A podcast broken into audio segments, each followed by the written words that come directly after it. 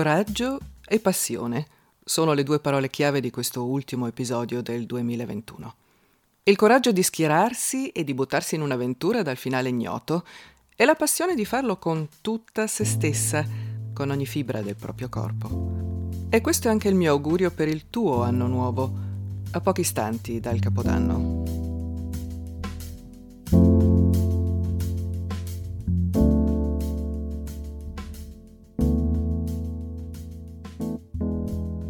La voce che senti è quella di Anita Rossi. Recentemente sono stata a trovare un'amica a Bolzano. Un'amicizia di giovane data, visto che ho conosciuto Christine Clignon organizzando con un gruppo di femministe la Marcia delle Donne, Frauenmarsch, tenutasi a Bolzano lo scorso settembre. A proposito, quello dell'amicizia vuole proprio diventare una tradizione a fine dell'anno, per chiudere bene quello che è stato e prepararmi al nuovo che verrà. Ma partiamo con qualche accenno biografico. Cristine è cresciuta tra Laives e Bolzano. Dopo il liceo linguistico, un corso di marketing e i primi passi nel mondo del lavoro come assistente di vendita prima e come project manager poi per diverse ditte bolzanine. Ha resistito circa sei anni prima di voltare le spalle alla nostra provincia per conoscere il mondo e per viaggiare, iniziando da un anno di servizio civile volontario in Albania. Tornata in Alto Adige, ha lavorato nell'ambito dell'inclusione sociale e dell'abbattimento di barriere architettoniche. Poi ha messo su famiglia e ha scelto di lavorare assieme al marito nel commercio di gioielli. Una bellissima nicchia, quella dei gioielli di produzione equa. Cristine è presidente di GEA dal 2019, Associazione per la solidarietà femminile contro la violenza, un'associazione che gestisce il centro antiviolenza e la Casa delle Donne di Bolzano. Da tre anni collabora con un'altra associazione, DEINA, al progetto Promemoria Auschwitz, traducendo. Da qualche mese ha anche una rubrica fissa settimanale tutta sua, su Salto, l'unico mezzo di informazione veramente bilingue presente sul territorio altoatesino, con redazione online dal 2013. Christine Clignon compie 44 anni fra poco, vive con la sua famiglia nella periferia di Bolzano e cerca di organizzare tutte. Figlia quattordicenne, gemelli di 10 anni, attività di commercio con il marito, associazionismo, volontariato, scrittura. Un vulcano, insomma. Ho visto che siamo nel periodo delle stelle filanti, una scintilla.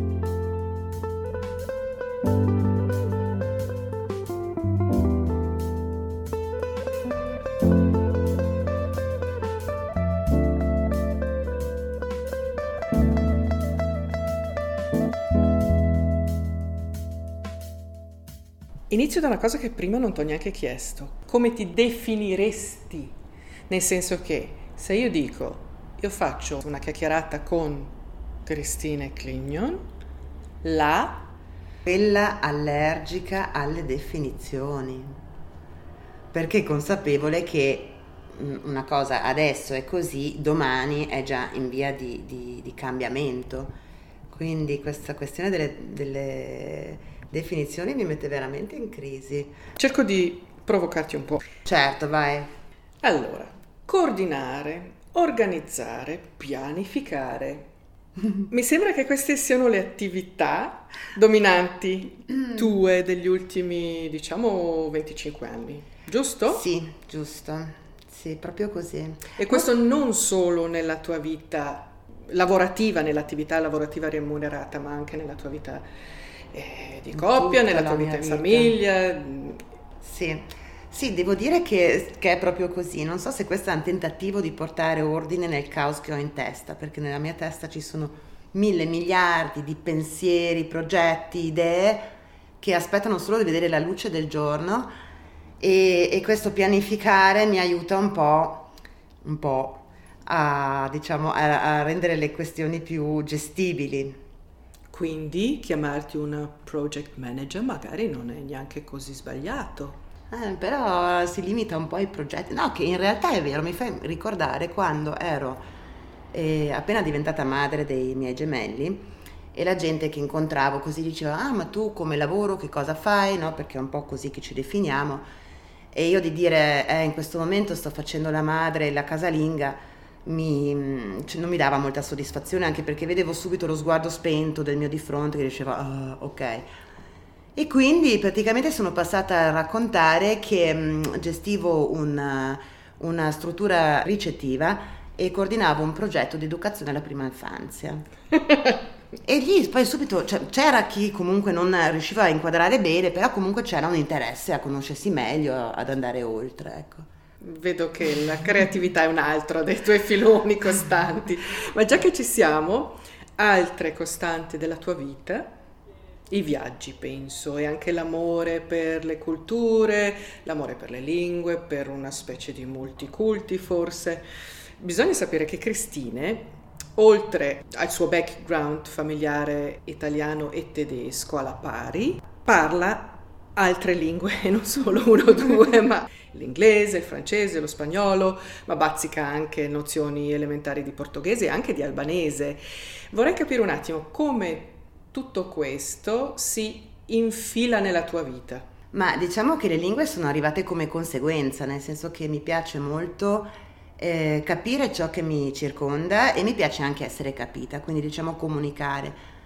E, mm, e, viaggiando, ma non solo perché voglio dire, se vogliamo incontrare persone che parlano altre lingue, le incontriamo anche qui a casa nostra. Però per comunicare con loro penso che sia fondamentale cap- avere almeno quel minimo di impegno necessario per mettersi in gioco, ok? E, e rispondere nella lingua dell'altra persona. Tu, oltre a tutte le attività che fai, traduci pure. Sì, traduco pure. Ma perché per me le lingue sono importanti, sono lo strumento che abbiamo per comunicare con le altre persone, quindi per essere capite, capiti e per capire, no? E quindi mi, mi viene abbastanza spontaneo, cioè non trovo poche cose così frustranti come non riuscire a comunicare con altre persone, quindi imparare le lingue è stata una, una cosa dovuta, ecco. È naturale. È naturale, sì, che è arrivata un po' così. Cristine, partiamo con ordine. Dopo la maturità, ovviamente liceo linguistico, in questo caso a Bolzano, e dopo le prime armi in campo lavorativo, mh, mm, c'è stato una specie di fuggi-fuggi da parte tua, fuggi-fuggi dall'Alto Adige, quindi sì. era troppo stretto? Sì, era molto stretto cioè nel senso che mi piace e sono felice di essere nata qui perché sono consapevole che questo mi dà una serie di privilegi che altrimenti non avrei, cioè anche il privilegio di, di, di sentirmelo stretto. Però ho già iniziato molto presto, anche già da bambina con i miei genitori, a mettere il naso fuori dalla nostra realtà e, e vedere che esistono dei modi di vivere diversi, del, dei paesi con temperature diverse banalmente, no? E questo comunque ha stimolato la curiosità per vedere quanto altro c'è. Poi purtroppo sono ancora lontanissima da averlo scoperto tutto questo altro. È una vita troppo corta. È il tuo primo grande viaggio, lungo viaggio, ti ha portato in Albania. Come ci sei arrivata? L'Albania non l'ho scelta io.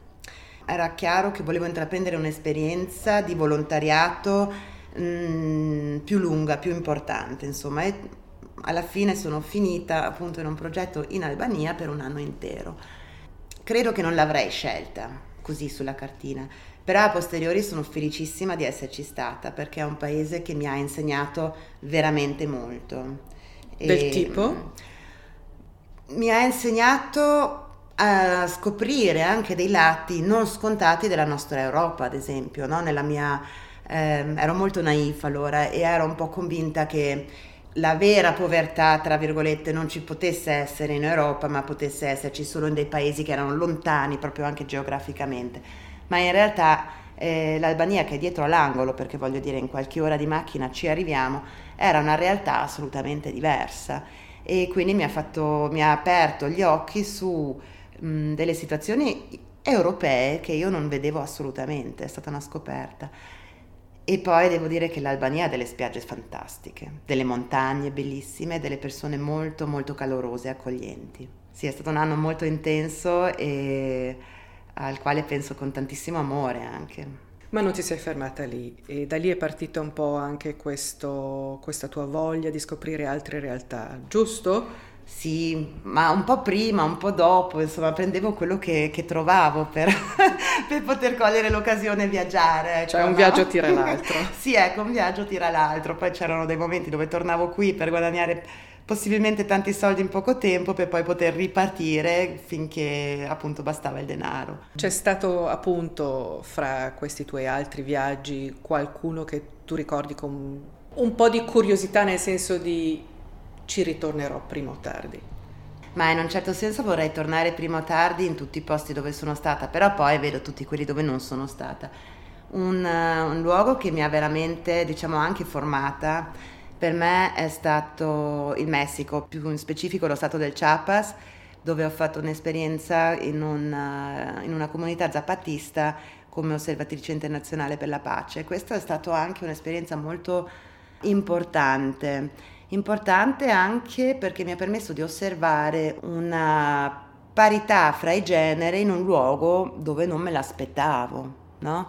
Mm, stiamo parlando di un villaggio raggiungibile solo a piedi, attraversando eh, la selva per ore e ore e ore, un villaggio dove non c'era l'elettricità, l'acqua corrente, non c'era nulla di tutto ciò, ehm, dove le persone si, si, arrangiavano con quello che cresceva nella milpa, con, con il mais, con, eh, con un po' di caffè, eppure lì c'era una parità lì c'era una rappresentanza delle donne nel, negli organi politici che noi ce la sogniamo. Questo mi ha molto colpito.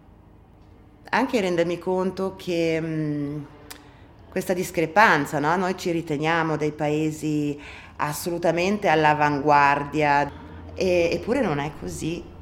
Non a caso hai tematizzato proprio uno dei tuoi filoni forse più importanti e scottanti eh, degli ultimi anni, cioè il femminismo.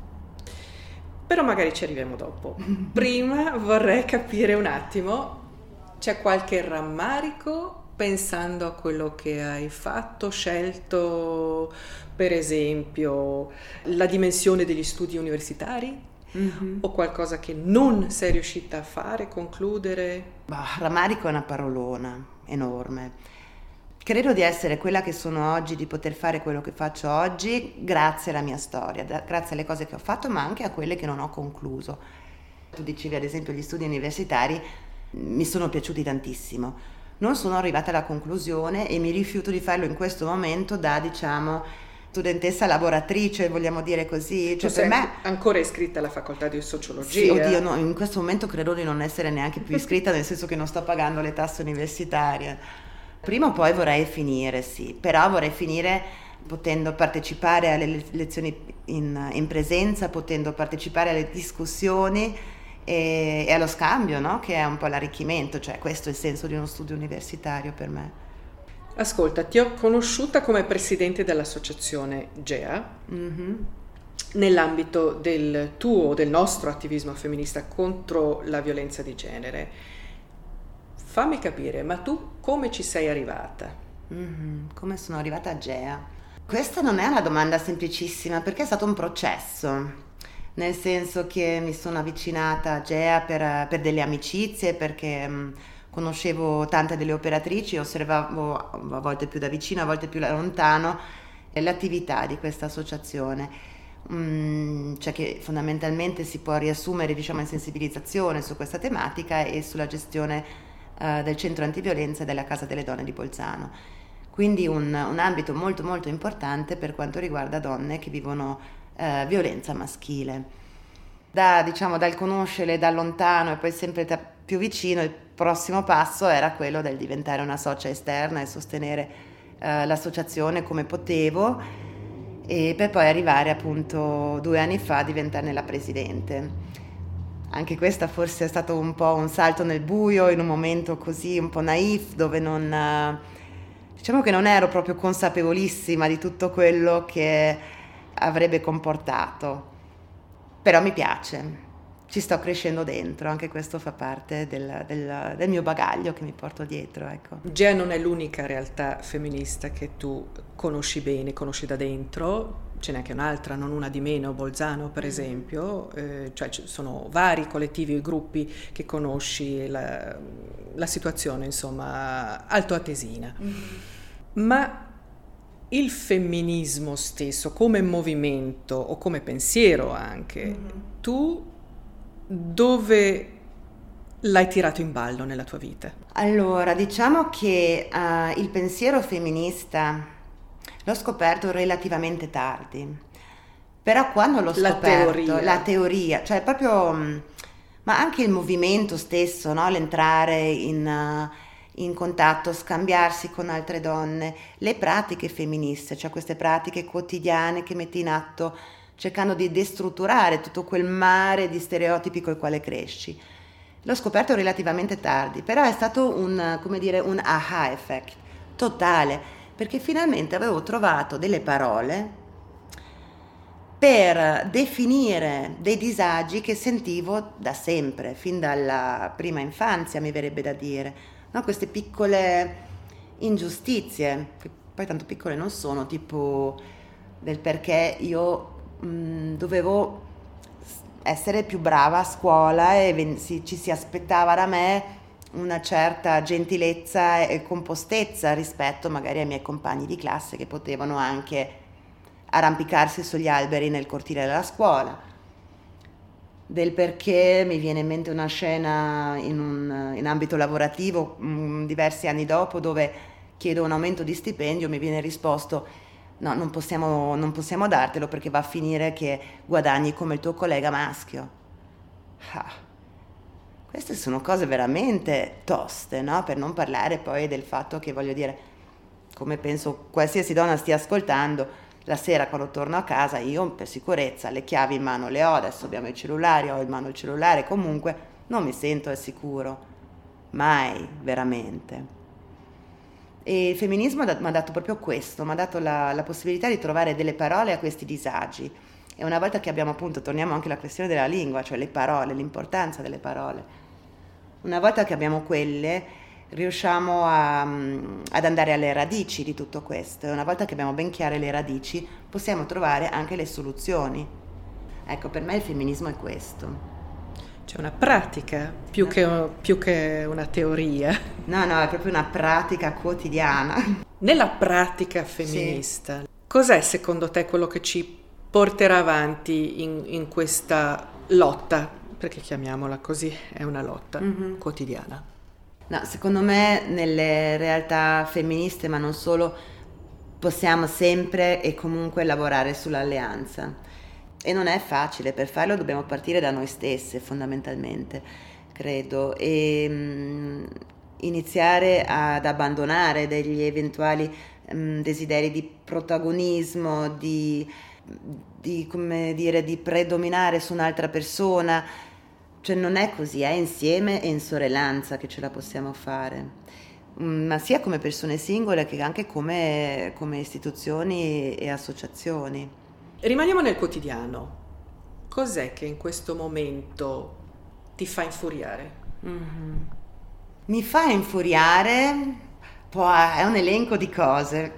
Parti, in quarta. Parto.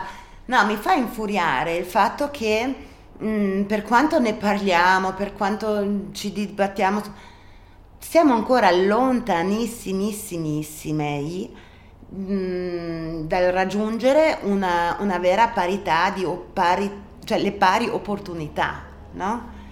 In tantissimi ambiti, cioè basti pensare a se, cioè, poi quest'ultimissimo periodo pand- pandemico non ha sicuramente aiutato, no? Però se prima eh, del Covid-19 ci, si stimavano un 90, mi sembra 96 anni per arrivare a una reale parità di genere, Ora si stimano un 135 anni, cioè quindi non è che stiamo migliorando, anzi è sempre più pesante. Quindi questo mi fa infuriare, mi fa infuriare perché nonostante questo, nonostante ci siano delle evidenze statistiche, dei dati certi, c'è gente che dice, eh sì, però no dai, alla fine se ci impegniamo un po' possiamo ben farcela. Cioè, oh, anche no, guardiamo i fatti, non basiamoci su delle sensazioni vaghe, anche perché è molto diverso.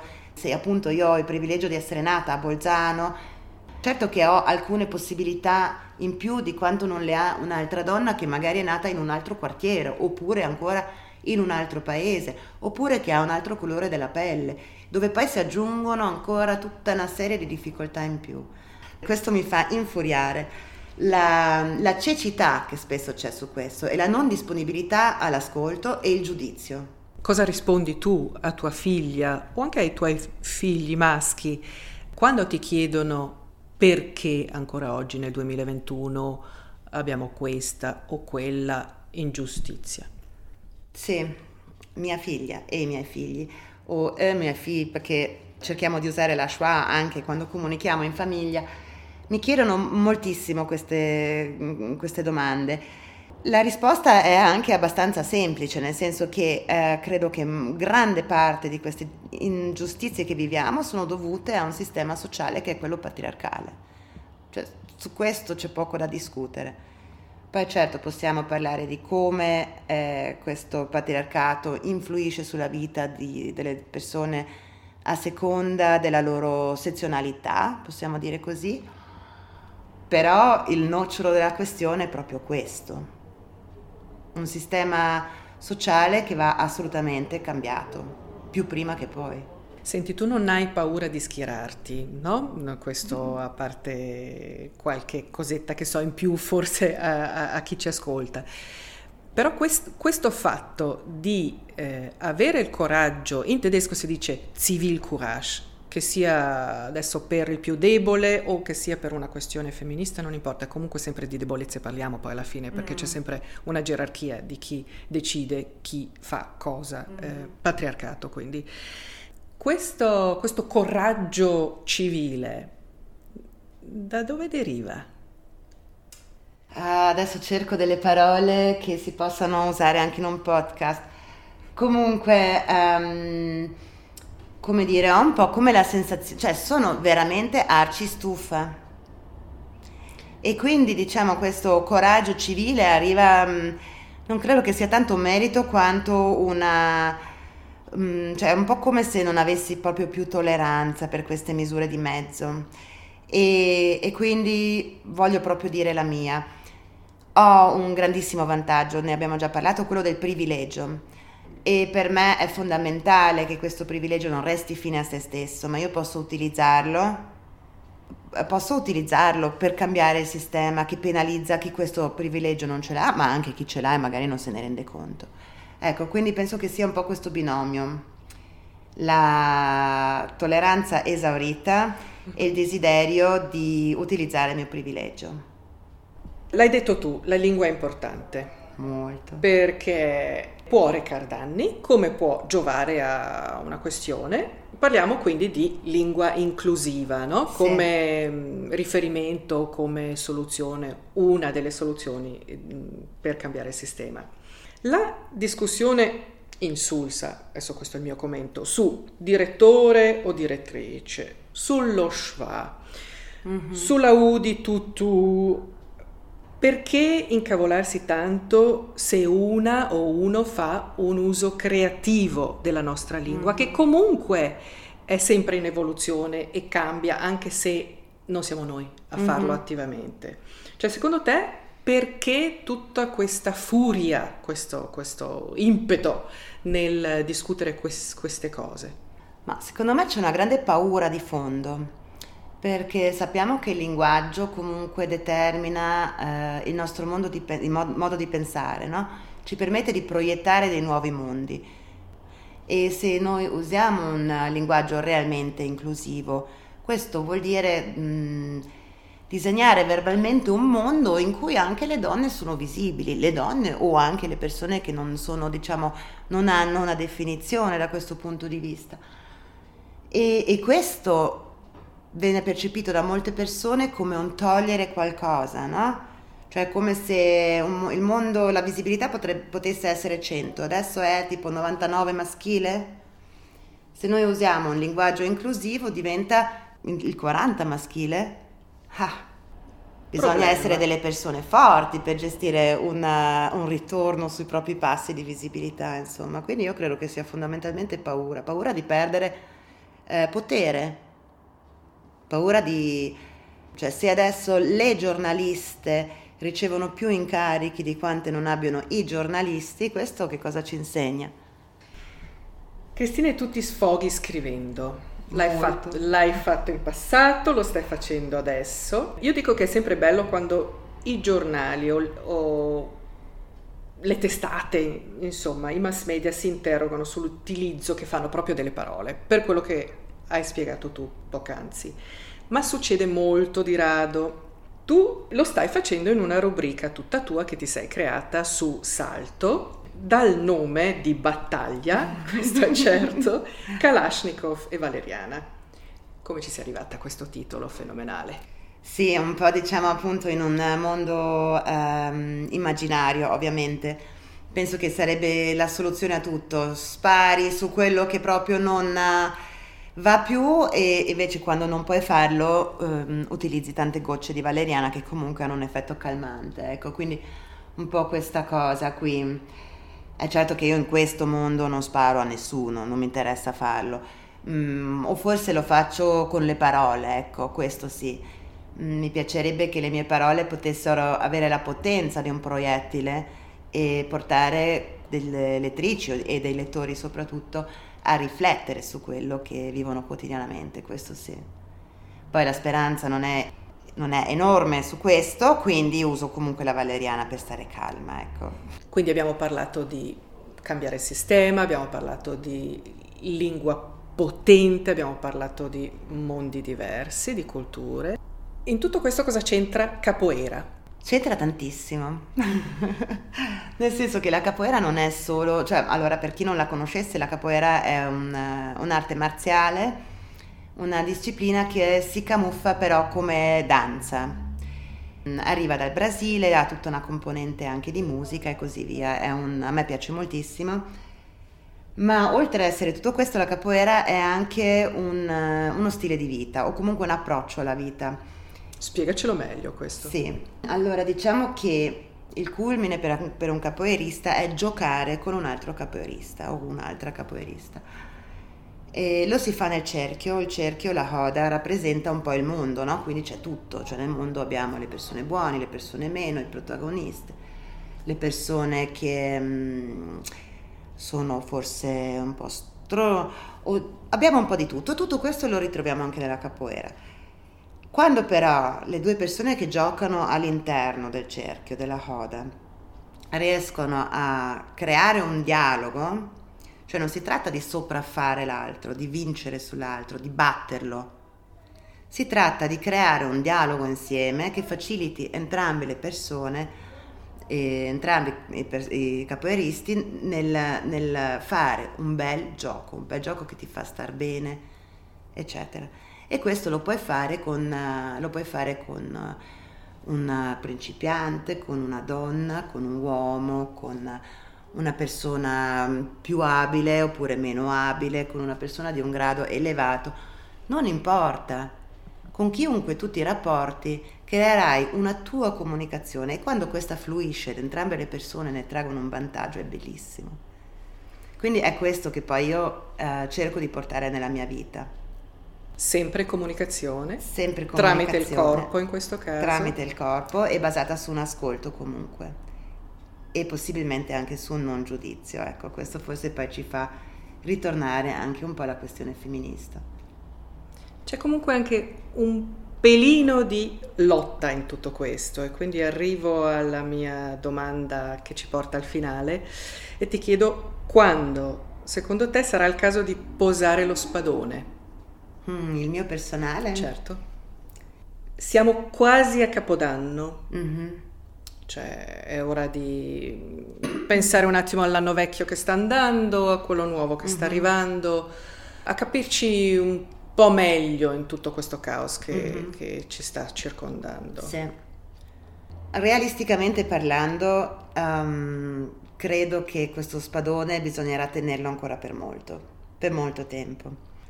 Però ho come la sensazione, soprattutto diciamo considerando l'anno che, che abbiamo passato, che qualcosa si sta muovendo, che comunque c'è eh, un'attenzione maggiore, un, mi verrebbe anche da dire un femminismo più diffuso, meno elitario lì per le femministe basta, ma anche proprio più niederschwellig. Mi viene da pensare anche alla nostra realtà territoriale, no? al Frauenmarsch che comunque ha eh, raccolto eh, organizzazioni diverse, eh, associazioni, istituzioni, persi- persone singole, più o meno femministe di diversissimi femminismi. E, e, questa collaborazione che ci dà una forza enorme, eh, se curata, secondo me ci porta a, a accorciare i tempi rispetto a quando deporremo la spada. Ecco. Non credo che sarà nell'anno prossimo, non una cosa così immediata, ma poi considerando comunque anche le nuove generazioni, io punto tantissimo su loro, sulle ragazze, sui ragazzi e quindi confido che se continuiamo per questa strada, dai, non sarà poi così lunga. Facciamo rete sempre, perché da sole non arriviamo da nessuna parte.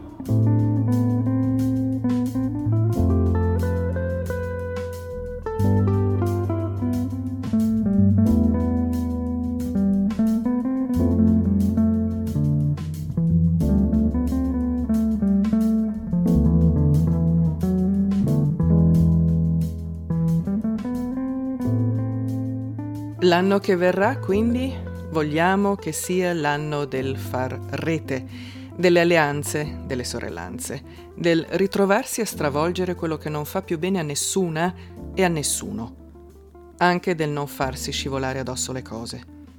E se ti sei incuriosita, va a leggere qualche puntata di Kalashnikov e Valeriana su Salto. A proposito di letture di comunicazione, se non l'hai ancora avuto tra le mani, ti consiglio di leggere l'ultimo saggio di Michela Murgia, dal titolo Stai zitta e altre nove frasi che non vogliamo sentire più, pubblicato da Inaudi e uscito qualche mese fa. Leggerlo non solo ti rende rivoluzionaria dopo poche pagine, ma ti diverte pure, quindi dacci un'occhiata. Grazie per avermi ascoltato fin qui. E grazie, magari anche per aver consigliato il podcast a chi vuoi bene tu. Visto che manca poco alla chiusura dell'anno, ti faccio i miei auguri. Auguri speciali, anzi, specialissimi, di coraggio e passione. A presto.